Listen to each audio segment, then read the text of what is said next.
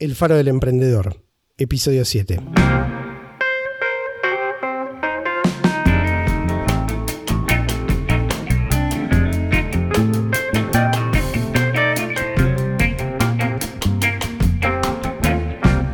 Hola, soy Juan Pablo Luporini. Bienvenido al Faro del Emprendedor, el podcast semanal en el que te ayudaremos a emprender para crear tu negocio y hacerlo crecer mejorar su rentabilidad y resolver problemas reales sin necesitar ser un experto en ventas, marketing o finanzas. Yo soy Luis Luporini. Compartiremos contigo éxitos, fracasos, experiencias y lecciones aprendidas, tanto personales como de otros emprendedores. Antes de empezar, te cuento que puedes encontrar el resumen de este episodio con sus notas y puntos importantes juntos con información adicional y todo lo relacionado con este podcast en elfarodelemprendedor.com.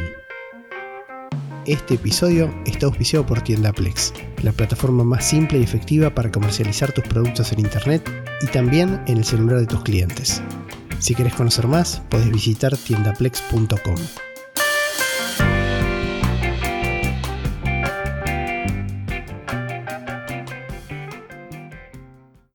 En el episodio de hoy vamos a inaugurar una sección nueva en la que vamos a estar hablando de los proyectos en curso, los proyectos que nosotros tenemos en curso, contar algunas novedades, noticias de interés y en repasar un poco qué es lo que estamos haciendo desde el punto de vista tanto de negocios como personal. La idea es que sea una sección regular y este es el primer envío de esta nueva sección. Me gustaría arrancar por los proyectos en curso. Tenemos dos para comentar en el, episodio de hoy. Así que bueno, si querés Luis, arranca con el primero. Dale, vamos para adelante. El primer proyecto sobre el que vamos a hablar es el proyecto de nombre Tiendaplex. Tiendaplex es una plataforma mm, destinada a unir el comercio en, el universo físico, en la vía pública, en los comercios que están a la calle, con el mundo de la venta online. ¿sí? Tratar de integrar lo que es la venta tradicional, que se suele, se suele mencionar como lo que es retail, si quieren, como, como venderle a consumidores finales, y tratar de integrar ese modo de hacer negocios ese tipo de comercios con lo que es vender a través de Internet. Creemos que a raíz de, de lo que es la evolución de lo que es el comercio electrónico en los últimos años, claramente hay una tendencia muy marcada en las costumbres de compra, es lo que venimos diciendo siempre en los, en los episodios que hablamos hasta ahora, en las costumbres de compra del, del consumidor, en el sentido de cada vez usar, cada vez usar para hacer las compras regulares, usar cada vez más Internet, los celulares, las computadoras, el mecanismo que a cada uno le sea más cómodo, pero en definitiva desde el punto de vista del hábito es bastante común decir, bueno, voy a comprar en el supermercado, lo hago por el celular o lo hago por, por la web, o voy a comprar en tal comercio, lo hago por usando el celular, la aplicación del comercio o lo que fuera. Lo mismo para las entregas. Sí, es bastante común programar las entregas o los pedidos usando una web, una aplicación, lo que fuera. Bueno, lo que hace este proyecto, la intención de este proyecto es tratar de facilitar soluciones para que el comerciante o el negocio que tiene hoy en día un local y su clientela habitual realiza las compras yendo físicamente a ese local, bueno, facilitarle a ese comerciante, a esa tienda, herramientas para poder poner a disposición de esos clientes una infraestructura tecnológica que le permita, una plataforma que le permita interactuar con sus clientes y vender usando mecanismos electrónicos. ¿sí? Una aplicación y un conjunto de herramientas, una aplicación móvil y un conjunto de herramientas para el dueño de la tienda, el dueño del comercio, que permitan mostrar su vidriera y su negocio a través de la aplicación. Esa es la idea conceptual de Tienda Plex. Perfecto. Eh, digamos que de algún modo ahora vamos a ir a los por ahí al punto en el proceso en el cual estamos trabajando en estos momentos, pero digamos que muchos comercios hoy en día para recurrir o para acceder a este tipo de tecnologías terminan subiéndose a algún, mercado online Eh, y bueno, y eso tiene ventajas, por supuesto, y también algunas, algunas desventajas. ¿sí? Sobre todo pensando en, los comercios que tienen eh, quizás ya su propia audiencia definida, sus clientes, su base de clientes relativamente estable o creciente incluso, ¿sí? pero por ahí no tienen eh, una solución costeable y efectiva para, para comercializar online. Sí, es bastante común que estos comercios suban sus, depende del producto que comercialicen, ¿no? Pero suban sus ofertas, sus publicaciones, sus promociones a, por ejemplo, Mercado Libre. ¿Sí? Pero claramente hay una, una, distancia entre tener sus sistemas de venta al cliente o su herramienta de venta al cliente, llamémosle demostrador o al público que va hasta el local a hacer una compra, por ejemplo, en eh, regularmente todas las semanas a buscar su pedido, a comprar provisiones, lo que fuera. Hay una gran distancia entre integrar esa mecánica, esa operatoria, con lo que nos puede ofrecer un, como decías vos, un mercado, un marketplace, como podría ser Mercado Libre o algunas otras alternativas. Exactamente. Entonces, un poco la idea es tratar de unificar esa operatoria para que estas tiendas o estos comercios puedan de manera ágil poder tener integrada esa oferta de productos, tanto si los muestran físicamente en su tienda, los venden físicamente en su tienda, como si los muestran en una plataforma en línea online, como podría ser uno de estos mercados. Correcto, bien, bárbaro. Bueno, ¿por qué no, no entramos un poquito en detalle en particularmente que, en qué punto estamos sobre este proyecto o en qué cuestiones nos estamos enfocando, como para completar la reseña antes de pasar al siguiente punto. Si actualmente estamos trabajando con lo que es la etapa en la cual vamos a hacer un... Tenemos el producto validado, tenemos el producto funcionando. Conta, para, para, contá un poquito qué es, o sea, a qué te referís cuando estás hablando de tener el producto validado. Bien, vamos un paso para atrás. Esto partió originalmente como una idea donde nos parecía interesante a raíz de, las necesidades que íbamos detectando en nuestras costumbres de compra diaria, en los comercios que nosotros íbamos mm, para comprar eh, incluso provisiones, mm, verduras, fruta, carnes, etcétera, en nuestro día a día, y empezamos a detectar una necesidad concreta en donde en muchos casos había comercios que con su clientela regular lo que hacían era a través de WhatsApp o a través de Messenger de Facebook o a través de email, enviaban sus listas de promociones y sus listas de, ofertas todas las, todas las semanas a sus clientes regulares. Para que esos clientes regulares, a través de este mismo mecanismo, WhatsApp, Messenger, eh, eh, mail, lo que fuera, lo que hacían era responder con, bueno, me gustaría me, me preparen un pedido con, no sé, un, tantos componentes de esto, tanto de lo otro, un kilo de tal otra cosa y demás. Y una vez intercambiado con el comercio eh, esa necesidad, ese pedido armado de una manera un poco informal o desprolija quizás, no estructurada, bueno, ir a, ir a decir, bueno, lo planifico para ir a buscarlo tal día de la semana o lo quiero recibir en casa tal día de la semana, en tal horario. Entonces, como esto lo empezamos a detectar consistentemente en nuestras costumbres de, compra como consumidores, de ahí surge un poco la idea de este, de este, producto y de esta plataforma, de decir, bueno, vamos a tratar de establecer esta herramienta que mencionábamos antes, como, una, como un intento de traer una solución para hacer más ágil esta operatoria, tanto para la tienda como para el cliente. Em, bueno, lo que hicimos fue desarrollar un producto mínimo viable durante el año 2018 y tratar de, de encontrar la manera de lo que decimos nosotros, probarlo en la calle. es decir, llevarlo a una situación de un, caso de prueba real, con necesidades reales, con clientes reales y con tiendas reales. Eso lo, pudimos lograr durante el año 2018 y con el correr de los tiempos, por eso digo, el, concepto de la variación es efectivamente contrastar contra la realidad la idea que uno tiene, uno de los puntos que hablamos en los 10 mandamientos en episodios anteriores es esto, de decir, bueno, pongo en la mano de mis clientes o de mis potenciales clientes que realmente me están transmitiendo que realizan esta acción frecuentemente o que tiene esta problemática y veamos qué pasa. Lo, lo pudimos hacer y pudimos verificar que efectivamente a día de hoy, con, con los comercios con los que estamos trabajando, esto eh, constantemente crece en su operatoria, es decir, cada vez más clientes finales usan la plataforma para acceder a realizar pedidos regulares en los comercios con los cuales estamos realizando la prueba de la herramienta y de la plataforma. En ese sentido digo que está validado.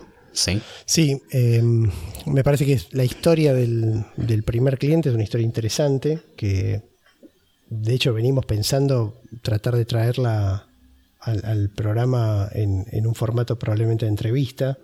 Estamos tratando de coordinarlo. No sé si querés comentarlo ahora, si preferís dejarlo para, para otra oportunidad. Bueno, podemos mencionar que es un comercio de la ciudad de Tandil que se dedica a la comercialización de productos alimenticios orgánicos. Y, bueno, Leandro, que es su dueño, eh, ya, ya hemos establecido una relación de amistad con él a raíz de tanto intercambio y de vuelta con, con lo que es tienda Plex.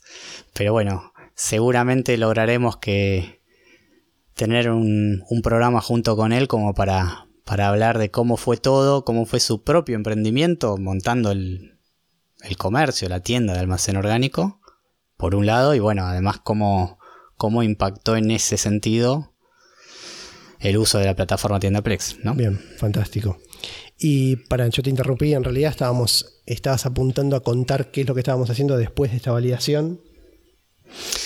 Bueno, después de la validación, lo que, lo que estamos comenzando, dando los pasos para comenzar es la etapa en la cual pretendemos avanzar sobre una estrategia de marketing que busque, siente las bases como para esencialmente cerrar un poco el, primer set de clientes que van a, en definitiva, dar una em, contrastación que la estrategia de marketing para adquirir nuevos clientes que estén alineados con las mismas problemáticas de los que ya nos permitieron validar el producto es adecuada. Entonces, en ese sentido, iremos optimizando bajo prueba y error la incorporación automatizada de nuevas tiendas con publicidad y campañas que nos permitan, bueno, usando embudos, de lo cual ya vamos a hablar, eh, nos permitan eh, hacer eh, eficaz y eficiente la adquisición de nuevos clientes. Sí, digamos que la, intención un poco es que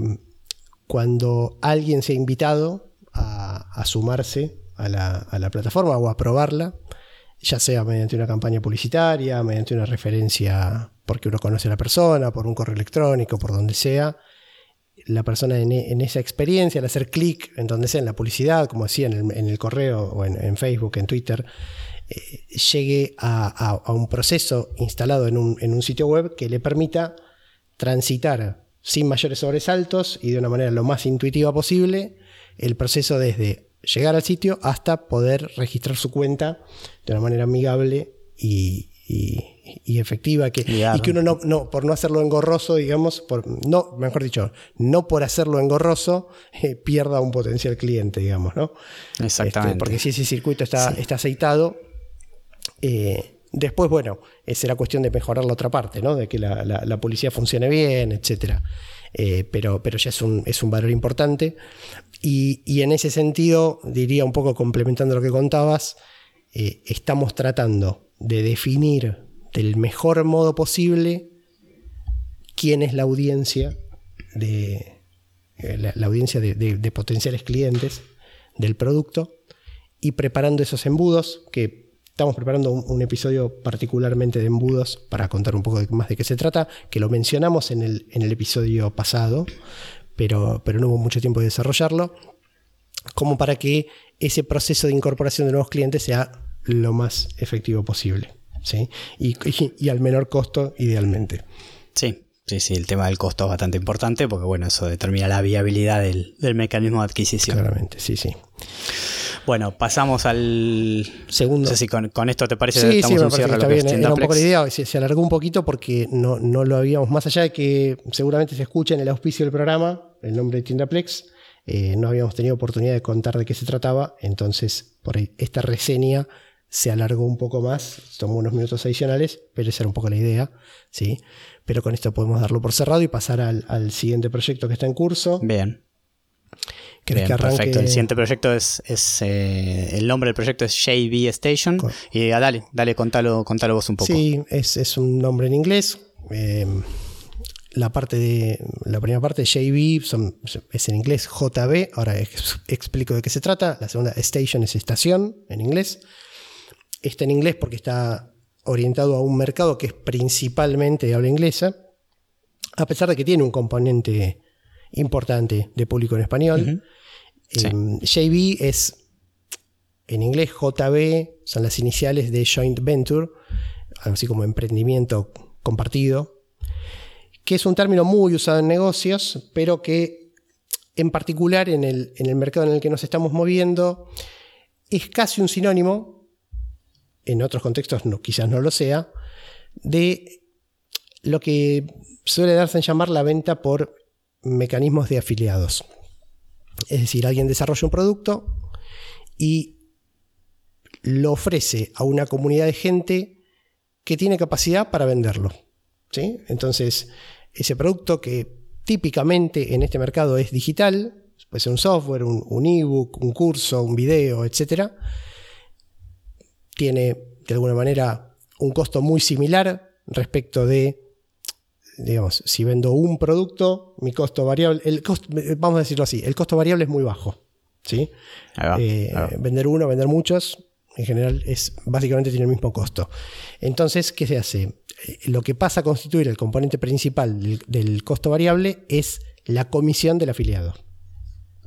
Exacto. la persona la comisión de quién lo va a vender. Lo va a vender exactamente. Entonces, em, lo que hace el vendedor es, digamos, contacta a una, a una serie de personas.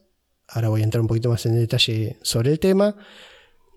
Que tienen esa capacidad, que, que tienen experiencia en marketing, que tienen una audiencia de gente, una capacidad de llegar a un público que tiene por costumbre adquirir eh, estos tipos de productos y entonces si, si consigue venderlo, gana una comisión muy importante. Muy importante, quiero decir, no en términos absolutos, a veces sí, pero principalmente en porcentaje.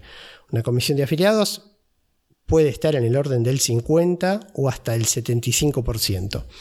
Puede parecer una barbaridad, pero recordemos lo que decía hace unos minutos, que el costo variable sacando lo que es la comisión del afiliado es prácticamente despreciable para quien crea el producto, ¿no? Para quien crea ese software, que, quien, escribe ese libro, quien, quien crea un curso, lo que fuera. Exactamente. Entonces, lo que ocurre es que los afiliados son un poco eh, las estrellas de este mercado, porque son los que finalmente permiten que, que las ventas se produzcan. Y lo que, lo que termina sucediendo es que entre los distintos vendedores hay una competencia importante para tratar de llamar la atención de los afiliados, convencerlos de que su producto es bueno y de que tal día, que van a ser el, llamémosle, el lanzamiento de su producto, les conviene a los afiliados vender el producto propio y no el de otro vendedor. Sí, es interesante porque como que el creador del producto se tiene que enfocar en venderle a quienes van a vender su producto. O sea, en definitiva, pareciera como que su cliente a quien tienen que convencer es al, futuro comercializador de su propio producto, claro, ¿no? Claro, claro, sí, sí, es verdad, es así, es como, una, como un estadio previo de la venta, ¿no? Eh, el vendedor construye, pero mientras va construyendo el producto, va hablando, va, contactando, va anunciándole a los, a los afiliados. Y en este sentido es como todo, ¿no? O sea, si un, si un vendedor tiene una buena reputación, tiene un historial de, de, de generar productos que venden bien, que tienen lo que se llama un buen porcentaje de conversión, es decir, que un porcentaje alto de la gente a la que se le presenta la oferta para comprar el producto termina comprándolo, bueno, al afiliado le va a resultar más tentador vender ese producto. Y, también a veces pasa un poco al revés, ¿no? Porque también el vendedor no quiere que un afiliado malo esté promocionando su producto si en realidad le va a generar muchas visitas pero ninguna venta. Porque bueno, yo estoy contando la idea general, pero eh, eh, cuando vamos a los hechos, a la implementación, eh, uno quiere tener afiliados y esto se implementa con empresas que se dedican a establecer plataformas de afiliados. Entonces ellos te dan el botón de compra que vos pones en tu página y ese código del botón de compra va midiendo quién te mandó la, la potencial venta, si se terminó efectivizando o no. Entonces por eso decía que si vos agarras un afiliado de mala calidad, por decirlo de alguna forma, te manda tráfico a tu página de ventas de gente que no está interesada por ahí en comprar el producto y que lo mira y, sale y no lo compra, y empieza a parecer como que tu producto no se vende bien y en realidad por ahí el problema no está en el producto, sino que fue promocionado de una forma incorrecta. claro, como que mucha gente vio el producto, vio el aviso del producto y ninguna compró. Entonces, en ese sentido, se dice que convierte mal, es decir, que muy poquitas personas tomaron la acción de avanzar un paso más en la compra. Exacto. Y, toda esta es información que te dan las plataformas de afiliados. ¿no? Em, es, un poco antiintuitivo porque uno pensaría, no, cuanto más gente la vea la oferta, mejor. Pero ya vimos que hay varios puntos en donde no se da eso, ¿no? que la intuición que uno tiene no termina siendo lo que, lo que en realidad conviene. Bueno, es como, es como el ejemplo del, del mail spam. Claro. O sea, uno pensaría, bueno, si quiero promocionar o publicitar algo, difundir algo, mando muchos mails, a me compro un montón de listas de correos de personas de todas las partes del mundo y, y mando. Y es un ejemplo de fuerza bruta, porque en definitiva no tiene ningún, prácticamente ningún... Es, una, es como una llamada en frío, como llamar por teléfono a la gente que está en la guía. Claro, claro. Y bueno, y, eh. de hecho los afiliados, que te diría que aún hoy, con todo lo que hay en, de, opciones de redes sociales, etcétera, eh, el mecanismo principal por el que contactan a sus potenciales compradores es a través de un correo electrónico. Por eso se cuidan mucho de enviar buenas ofertas. Estoy hablando de los afiliados buenos, ¿sí? como todo en la vida, hay afiliados de buena calidad y de mala calidad, y hay vendedores que generan productos excelentes y otros bastante malos. Em, pero digo, se cuidan porque si vos a tu audiencia le mandás ofertas de mala calidad, lo que va a pasar es que se van a empezar a desuscribir de tus listas y eso, eh, bueno, boicotea el negocio de los afiliados, ¿no? Y además pierde credibilidad del afiliado, o sea, la reputación misma del afiliado está en, juego, en definitiva. Totalmente. Entonces, bueno, ¿a, dónde entra nuestro proyecto en eso? Bueno, JB Station es un recurso donde nosotros, en una forma automática, lo que hacemos es recopilar información que está desperdigada en Internet sobre los próximos lanzamientos de productos que van a, que van a estar ocurriendo en los próximos días, hasta, hasta los próximos dos, tres meses, y en algunos casos un poco más, y la pone a disposición tanto en una web como en una aplicación móvil para que bueno, sea un lugar de consulta de afiliados y vendedores. ¿sí? Y bueno, ahí estamos un poco estableciendo lo que es el networking, de darnos a conocer con, esta comunidad especializada y, tratando de mejorar lo que es la difusión social del, proyecto, del producto, y también empezando a incorporar paulatinamente y lentamente las estrategias para monetizar el proyecto, es decir, para que todos estos servicios que estamos dando para mantener informado a cada uno de los miembros de esta comunidad, también obviamente tenga un retorno de inversión para nosotros y pueda generar, bueno, alguna utilidad, ¿sí? Así que bueno, más o menos ese es el estado del, proyecto de JB Station. Perfecto, podemos pasar, ya no sé si yo con esto no, tengo nada para agregar. No, no, no, me parece que hasta ahí está bien. Bien, perfecto. Entonces, podemos pasar al segundo bloque que teníamos previsto, que es bueno, hablar de las ideas a futuro, cuestiones que tenemos en planificación o sobre aquellas que estamos haciendo un poco de lluvia de ideas. Sí, sí. Bueno, ahí es, más bien breve, me parece lo que hay en, este punto para contar. Ya hemos mencionado en, el episodio introductorio que nuestro negocio original en Argentina es lo que es básicamente la consultoría y el desarrollo de software. Lo que estamos evaluando diría, es tratar de empezar a, abrir caminos para comercializar el, el servicio de Software Factory en otros mercados, no solamente en el argentino. ¿sí? Me parece que es un resumen, es una idea simple. Estamos eh, entrando en un análisis un poquito más detallado. ¿sí? sí, sí, si bien lo hemos hecho en casos puntuales, con servicios concretos para tanto para Europa como para otros países de América, no lo hemos planteado como un negocio estructurado y algo con, con intenciones de escalarlo. Entonces, en ese sentido, creo que el resumen que diste apunta en esa línea. Bien, bueno, sí, sí. Bien. Sí, por eso digo, después ya iremos contando en otra oportunidad si hay avances con esto, pero por ahora está en evaluación. Bien, perfecto. Bueno, podemos pasar al siguiente bloque de la nueva de la nueva sección de proyectos en curso y novedades, que sería un poco contar por estos días qué noticias, tendencias, novedades nos llamaron la atención. Seguramente hubo muchas, ¿sí? Eh, pero algo que tenga que ver con la temática del podcast y que creemos que puede ser interesante, eh, ya sea porque es parte de la temática principal o porque es algo que nos puede servir, nos puede ayudar. Eh, así que bueno, hacer un repaso de noticias y novedades. Bien, yo tengo una, una, mm, noticia acá muy, muy destacada. Claramente estamos viendo en el último tiempo, no, no solamente en los últimos días, sino en los últimos meses, años, diría yo, pero muy marcadamente cómo se está acelerando la... Tiene, tiene que ver con lo que hablábamos también de, de el, el, motivos por los cuales comenzamos el proyecto Tiendaplex. Claramente hay una tendencia muy marcada hacia lo que es el crecimiento de la compra a través de medios electrónicos, del e-commerce. Y esto se ve en todos los países. ¿sí? En algunos países se, eh, eh, cuando lo, mira con un poco menos de zoom, es decir, trata de sacar un poco conclusiones por región, claramente en aquellos países de, de, primer mundo, de economías más desarrolladas, como que se está trabajando más eh, fuertemente en estadios más avanzados de, lo que es las costumbres de compras del comercio electrónico en, en, cuanto a lo que se le brinda a los consumidores.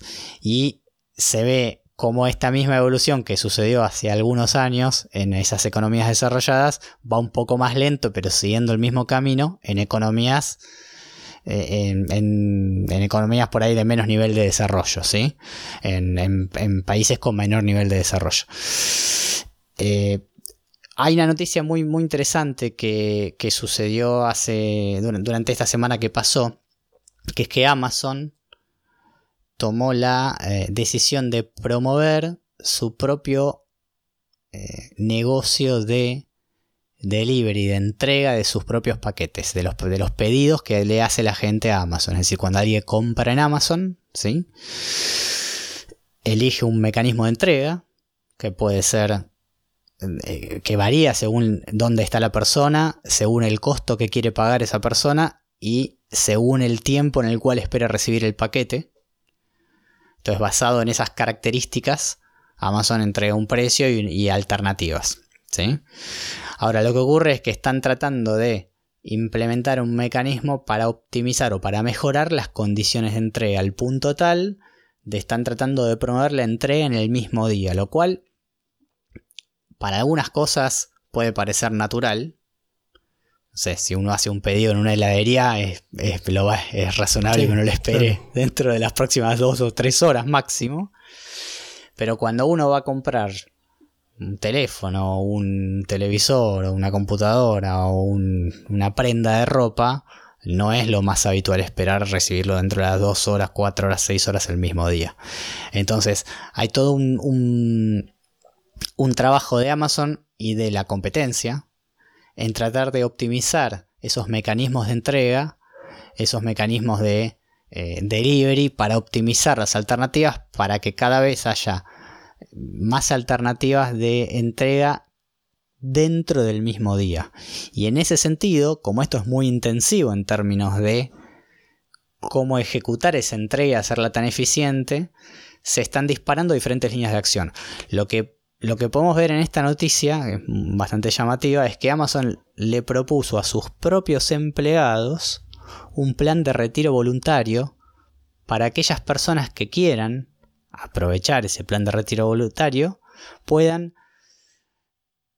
eh, crear su propia compañía de entrega de paquetes de Amazon. Es decir, dejar de ser empleados de Amazon y pasar a crear su propio negocio de entregas con el soporte de Amazon y con los siguientes beneficios. Por un lado, les van a pagar tres sueldos, o sea, los próximos tres meses a partir de que se toma la decisión, respetándoles el valor del sueldo que tenían como empleados de Amazon. Adicionalmente van a recibir 10 mil dólares para ayudarlos en el desarrollo de eh, startup, la iniciación de esa compañía y adicionalmente les van a dar beneficios para acceder a planes de compra de autos, camionetas, camiones, alquiler de locales y otros beneficios, junto con capacitación para que puedan ser terceros, empresas en definitiva, que tengan en adelante un contrato con Amazon para hacer la entrega de paquetes y demás, inicialmente en, las localizaciones geográficas locales a donde se establece la empresa de esa persona, donde crea el negocio de esa persona. La verdad que es bastante llamativo, no, no recuerdo. Sí, no, no recuerdo eh, un plan tan agresivo como para promover esto, más allá de que no es, no es el único, eh, la única acción que Amazon está tomando en esta línea. Eh, se pueden ver cuando uno empieza a mirar el panorama más a nivel general, se pueden ver tanto de las empresas americanas, norteamericanas, como acá se nota muy claramente en Latinoamérica el caso de Mercado Libre, con la inversión que está haciendo en centros de logística, mejorar el tiempo de entrega, eh, tratar de llegar a acuerdos con determinados proveedores de delivery para bajar los costos. Hay un, hay un foco muy muy fuerte puesto en mejorar la capacidad de entregar paquetes en el, la mejor, el mejor tiempo posible y, de la manera más eficaz posible, porque muchas veces cuando uno piensa en las grandes ciudades, eh, lo más normal es que los paquetes lleguen, pero cuando uno piensa que en un marketplace, en una plataforma de estas características, se hacen pedidos que se entregan a lo largo del país, en cualquier país que estemos hablando, bueno, hay gente que vive en, lugares más aislados, que no son en grandes ciudades, y que por ahí son pueblos de pocos habitantes, con lo cual todo ese tema de la entrega que, que por ejemplo, sí tienen razonablemente bien resuelto los correos con las cartas, bueno, esto cuando lo trasladamos a, a pedidos de de, determinado volumen o de productos que son frágiles y demás, es bastante más complejo entonces y, más costoso. Con lo cual hay muchísimo foco puesto en eso porque justamente la evolución es que cada vez más consumidores van a comprar a través de Internet. Entonces quien domine o quien tenga mayores ventajas competitivas en lo que es la logística para en definitiva entregar los paquetes que la gente compra por Internet, va a ser quien se posicione mejor para tener mayor cantidad en el mercado, ¿no? Sí, sí, sí. El, foco sobre la entrega es bastante claro. Yo hice una compra en estos días en, Mercado Libre y me llamó la atención, no recuerdo exactamente el nombre de, o sea, estaba catalogado el producto de cierta forma, pero el concepto era que ya lo tenían en el depósito de Mercado Libre el producto. Hmm. Con lo cual, ese tiempo que habitualmente existe de traslado desde el depósito o el comercio del vendedor hasta el centro de distribución de Mercado Libre, pareciera que desaparece en esos casos. Ya me voy a acordar, no me acuerdo si era Flash o algo por el estilo, pero, pero sí, es lo que decís, ¿no? Foco sobre, sobre la entrega cuanto antes sea posible. Sí, sí, sí, sí. Es muy, es muy interesante ver esa tendencia y cómo se está moviendo el mercado en, ese, en esa línea. También, obviamente, abre, abre alternativas de nuevos para, para negocios y para nuevos, nuevos emprendimientos, ¿no? Siempre cualquier cambio en una dirección abre, abre posibilidades. Sí, sí, sí. Bien, muy bueno. Eh, bueno, yo tenía una noticia muy chiquita, en realidad muy chiquita, pero sobre una herramienta que muchos usamos, yo la uso permanentemente, sé que vos también, que es eh, básicamente la plataforma de correo de Gmail, nosotros la usamos con el dominio propio nuestro, pero, toda la prestación del correo es, a través de Gmail. Y yo me di cuenta de esto eh, en estos días, esta semana, pero es posible que estuviera desde unos días anteriores y, desde unos días antes y por ahí no me he dado cuenta. Cuando vos confeccionás un correo, tenés el clásico botón de enviar, que uno uso siempre.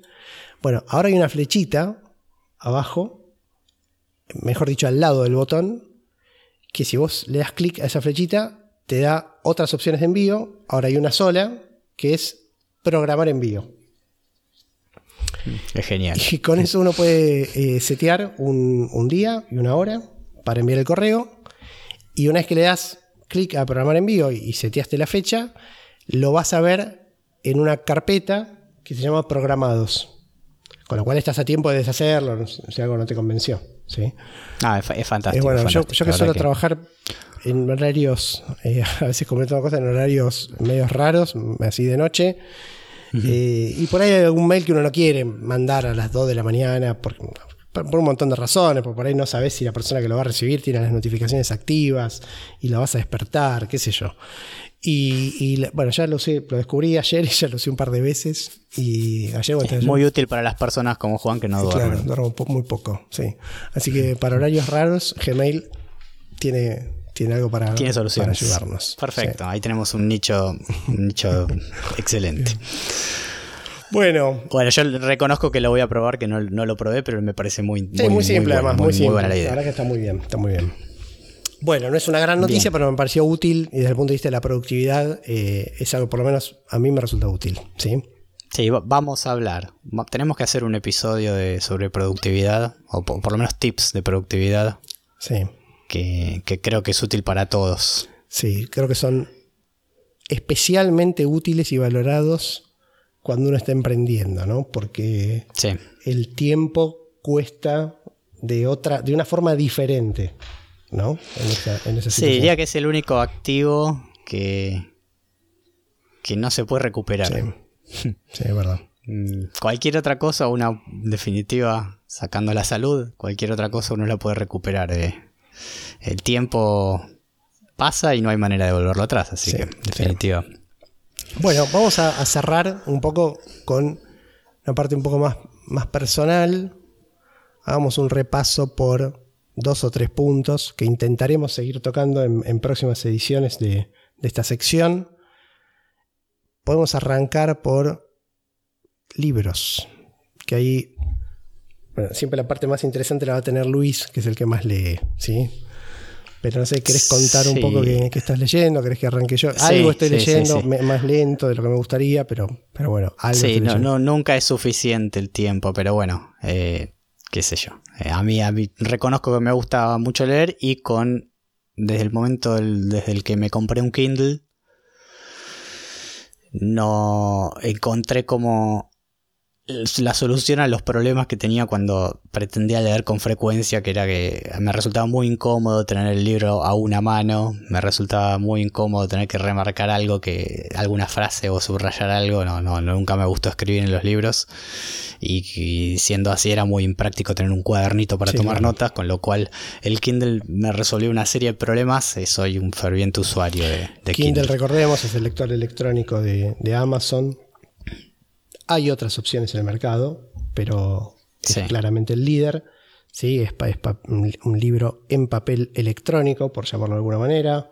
Es bastante distinta la experiencia de lo que es leer en un teléfono o en una tablet. Está, está pensado para que eh, la vista descanse del mismo modo, o se esfuerce lo mismo, como lo quieras ver, que cuando uno está leyendo un libro tradicional. Eh, dependiendo del modelo, podés necesitar o no alguna fuente de iluminación externa, ¿sí? Eh, pero está buenísimo porque vos buscas el libro y, lo descargas en el momento y, y bueno, la verdad es que es, es- una plataforma muy, muy interesante. Eh, no tienes problema con el brillo Claro. del sol, o sea, la verdad que es fantástico. Y gasta muy poca batería, además. Sí, dura como 3-4 semanas una carga completa, es genial. Sí. Bien, entonces, contanos. Eh, yo estoy leyendo actualmente dos libros, podríamos decir, porque algunos... o yo suelo leer así, suelo leer varios libros, tengo varios libros en, en curso la lectura y bueno, a, veces, o sea, digo, digo dos en este momento porque en el medio de estos dos metí otros también, pero los empecé los, los, los terminé, me quiero enfocar en estos dos ahora. Estoy...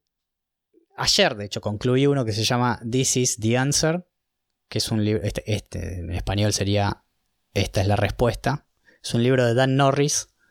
Dan Norris es un emprendedor, podríamos decir serial, eh, que, es quien fundó un, un- emprendimiento que se llamó WP Curve, w, curva, curva WP, son las siglas de WordPress y bueno, curva en inglés. Es un producto, es una, fue una empresa que se dedicó a dar soporte a, em, soporte humano, digamos, es decir, soporte para, aquellas personas que tuvieran un sitio instalado usando esta herramienta WordPress, que es la herramienta para montar sitios que tiene la mayor cantidad de instalaciones en, Internet, ¿sí? arriba del 60% del, de la cuota de mercado. Y eh, este hombre fue el fundador de esa empresa, de soporte a medida para esta herramienta. Es bastante interesante el caso que cuenta, él después de esto montó otros emprendimientos, pero lo, lo que me lo que llamó mucho la atención, bueno, termina finalmente hace unos años vendiendo la empresa a GoDaddy. GoDaddy es una de las empresas más importantes de Internet. Es una empresa que te permite registrar eh, un dominio, eh, el que quieras, digamos, ¿sí? O sea, si está, mientras esté disponible, obviamente, ¿sí? Mientras esté disponible, vas y lo compras. Es una de las, de, las empresas más importantes que hacen esto. Y bueno, nada, lo que, lo que me llama, me, me pareció muy interesante del libro es que Dan Norris cuenta su experiencia personal emprendiendo y muchas de las cosas que... Es un libro muy cortito, son menos de 100 páginas. Muchas de las cosas que cuenta tienen que ver con cómo romper frases hechas o mitos que uno se encuentra en el emprendimiento. Es decir, a veces eh, uno encuentra que muchas personas que hablan de emprendimiento o que eh, emiten como máximas o frases hechas o recurren a ciertas cuestiones sobre el emprendimiento, uno las escucha tantas veces que en definitiva pareciera que es la, verdad de, la verdad absoluta. Bueno, él como que tiene una, una visión totalmente contraria a muchas de estas cuestiones, de estas, de estas frases indiscutibles del emprendimiento. Mm. Eh, entonces me pareció muy interesante leer la visión de alguien que emprendió por más de 15 años y que tuvo un montón de fracasos y dos grandes éxitos, uno, de los dos siendo este, eh, la compañía que contaba, para, ver qué tenía que decir. La verdad me gustó mucho, me pareció muy interesante. Eh, después estoy leyendo un solo libro que se llama Buy Then Build, que es compra, luego construye, de un escritor que se llama Walker Dable que es una persona que dice, bueno, eh, parece que estuviera boicoteando la idea del emprendimiento con esto que voy a decir, pero no es así. él, básicamente el, libro está enfocado alrededor de la idea de que es más probable tener éxito comprando una, empresa que ya esté funcionando, si no importa el tamaño, ¿sí? sea grande, chica o bien pequeñita, y arrancando desde algo que ya está operando, es más probable tener éxito que emprendiendo desde cero. ¿sí? Eh, él dice que las probabilidades están a favor partiendo de una compañía que ya está funcionando. Eh, claro. obviamente hay un montón de consideraciones en esto, pero es muy interesante el enfoque porque eh, trabaja primero sobre la idea de por qué es más probable comprar algo que ya esté funcionando por sobreemprender en, en términos de conseguir el éxito. También define lo que es éxito y después desarrolla todo lo que es eh, todo lo que es, bueno, si estamos de acuerdo en que es más probable y que hay que ir por el camino de comprar algo que ya esté trabajando, ¿qué es lo que habría que hacer? No lo terminé, me parece interesante, eh, muy destacable el enfoque. Cuando los termine ya comentaré mi opinión. ¿Y vos qué estás leyendo? Bueno, a ver, yo antes no hacía esto porque yo leía un libro, lo terminaba y después pasaba con el siguiente, pero como vos me vas tirando todo el tiempo eh, ideas de libros para leer, me, voy, me voy desordenando un poco Diría, siendo un poco eh, optimista, que estoy leyendo tres. Después, si nos metemos en detalle, te diría que hay alguno con el que estoy avanzando poco. ¿sí? Estoy en lo que es no ficción, estoy leyendo este que me comentaste vos, eh, This is Marketing, de Seth Godin. Seth Godin es un marketer muy conocido y bastante prolífico respecto de la, de la producción de libros. Tiene unos cuantos, ¿sí? Eh, y la verdad es que es el primer libro de marketing puntual, así puntual, solamente de marketing que, leo. es interesante, el enfoque es interesante. Estoy arrancándolo, así que también debo para la próxima con eh, impresiones. espero al haberlo finalizado, espero que llegue a terminarlo para la próxima. Ese es uno. Excelente. Después estoy leyendo Skin in the Game. Se tradujo al español como La piel en el juego o jugarse la piel. de Nassim Taleb. Taleb es un, es un ensayista, un escritor y también un inversor bastante conocido. También tiene varios libros. ¿sí? Y bueno, el libro se promociona como un poco hablar de las asimetrías con las que convivimos diariamente en, nuestra vida cotidiana. Explica, bueno, eh, eh, a ver, por asimetría se refiere, por ejemplo, cuando el, el, gobernante, el político que toma una determinada o impulsa determinada medida, muy probablemente no sea quien la sufre, ¿no? Entonces, eh, uno, digamos, todo el tiempo se encuentra con estas situaciones en donde alguien toma acciones de las cuales no sufre las consecuencias, ¿sí? Y como cuando rompemos un poco con esa lógica, muchas cuestiones se ordenan. Y la famosa frase, eh, tenés que ponerte la camiseta. Claro, exactamente. Bueno, acá es... Podría ser una buena traducción del, del título. es que la, frase está, está, está pegando. Yo no te digo que lo, lo, escucho en todos lados, pero mucha gente está diciendo ahora, skin in the game, eh, así, directamente como ya dando por sobreentendido que, es lo que se quiere decir. ¿De qué estamos hablando? Que eh, ponerse la el libro pinta bien, también estoy a medio avanzar, no lo terminé. Yo lo tengo encolado, ese lo tengo que leer. Bien. Y después el tercero, que no eh, es, de ficción, que lo, lo, lo tengo bastante lento en favor de los otros dos. Es un libro que se llama Seven Eves, Siete Evas de un escritor que se llama Neil Stephenson, es de ciencia ficción, a mí me gusta mucho la ciencia ficción. Había abandonado durante algunos años el género y mm, me, me volví a meter por recomendaciones de gente que claramente yo no trato, de gente muy importante. El, libro este es un libro eh, que recomendó Bill Gates, a quien no conozco personalmente, ¿sí? Eh, ya habrá oportunidad. Eh, sí, eso es un libro que, cuenta una historia de una catástrofe. Eh, todavía, todavía por donde hoy no explicaron por qué ocurre. Básicamente es como si la luna explotara y queda mm. toda fragmentada. Y eso empieza a tener consecuencias sobre la población en la Tierra. y cómo la humanidad enfrenta un pronóstico bastante complicado a raíz de eso decía que este es un primer, primer punto antes de, irme del libro. Neil Stephenson escribió una trilogía que leí hace varios años que se llama Cryptonomicon, también de una ciencia ficción distinta, donde mezcla un poco la, lo que es la, la inscripción de datos, la, la codificación, como se suele decir, de datos para, tener una mayor privacidad. Se aprende mucho del tema, es un tema que me, interesaba por una cuestión de, también de profesión, digamos, y, era un libro muy interesante, con lo cual dije, bueno, el autor ya lo conozco, me gusta, le, gustó a Bill Gates, tiene algunos puntos a favor para leer. Tiene, puntos a favor. Sí, el anterior que había leído de ciencia ficción, y esto ya es una digresión, eh, que también es una trilogía, ya no hablando de Neil Stephenson, se llama, es un autor chino que siempre me olvido el nombre, ahora lo voy a, lo voy a buscar y, lo completo o lo vamos a poner en las notas del episodio, que se llama El problema de los tres cuerpos. Y ese había sido recomendado por eh, Obama y Mark Zuckerberg. Así que vengo, vengo, vengo con libro de personajes importantes. ese libro es, si, si, te gusta la ciencia ficción, la verdad es que de lo mejor que he leído, ese, ese libro son tres en realidad, ¿sí? Muy, muy bueno, muy bueno.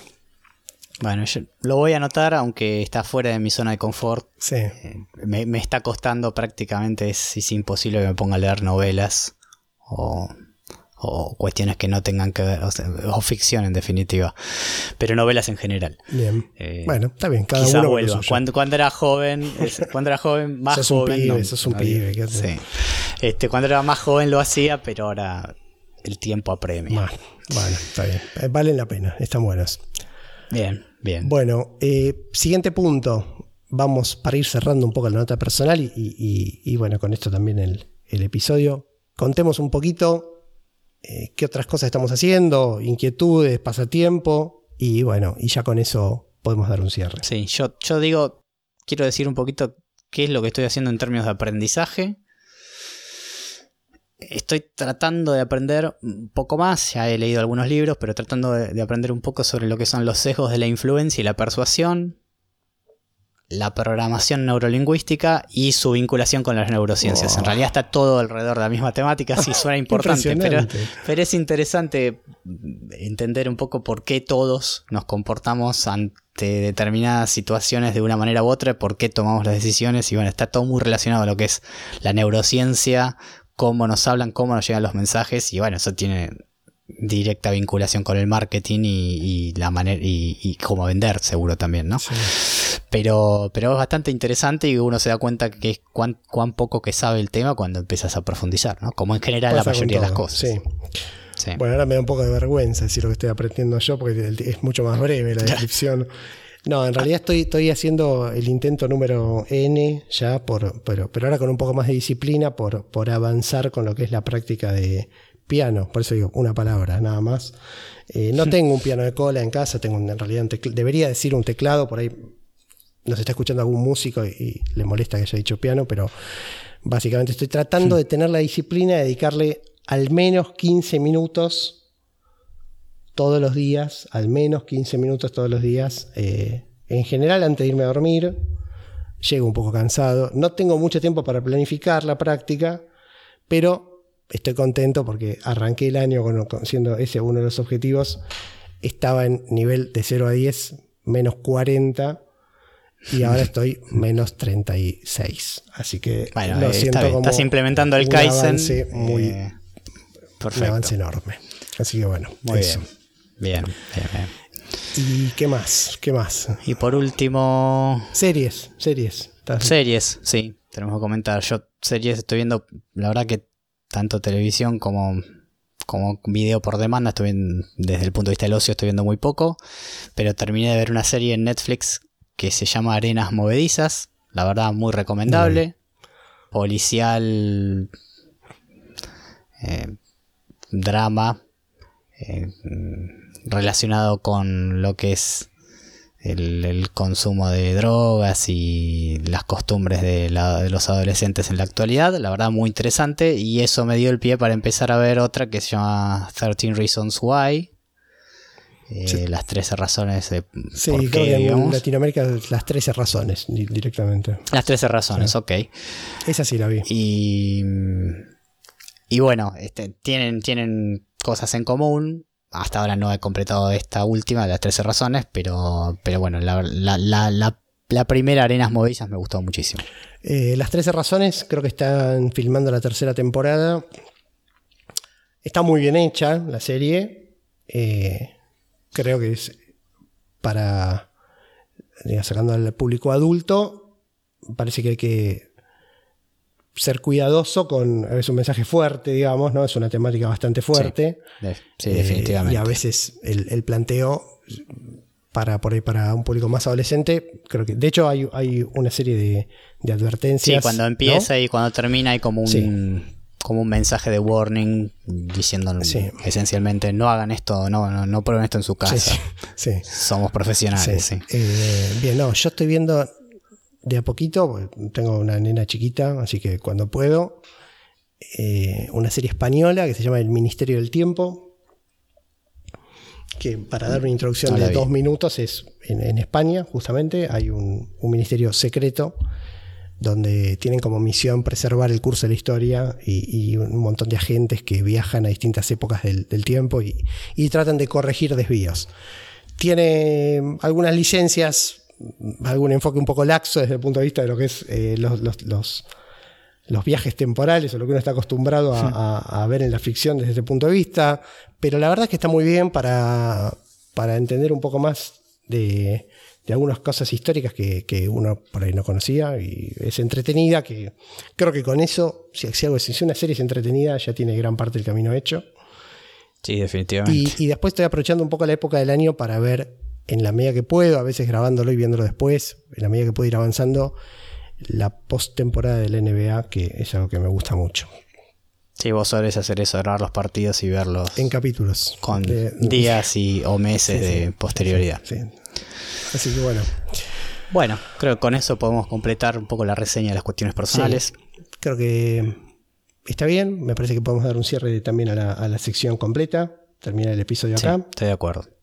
Y bueno, Perfecto. intentaremos que esto sea una práctica común y que podamos ir llevándoles nuestras experiencias, novedades y, proyectos mes a mes. ¿sí? Así que bueno, cerramos con esto acá. Te agradecemos por habernos acompañado. Esperamos que te haya gustado el episodio y que pueda ayudarte a emprender y hacer crecer tu negocio. Valoramos si nos dejas tus 5 estrellas en iTunes, tu me gusta en YouTube y en iBox o que nos sigas en Spotify. De ese modo nos ayudas a que este podcast siga creciendo. Hasta la próxima. Te recordamos que podés encontrar el resumen de este episodio y todo el material relacionado con el emprendimiento y los negocios en nuestro blog, elfarodelemprendedor.com. Puedes dejarnos tu consulta o comentario, tanto en el blog como en Twitter, Facebook o YouTube, y con gusto nos contactaremos contigo. Hasta la próxima semana.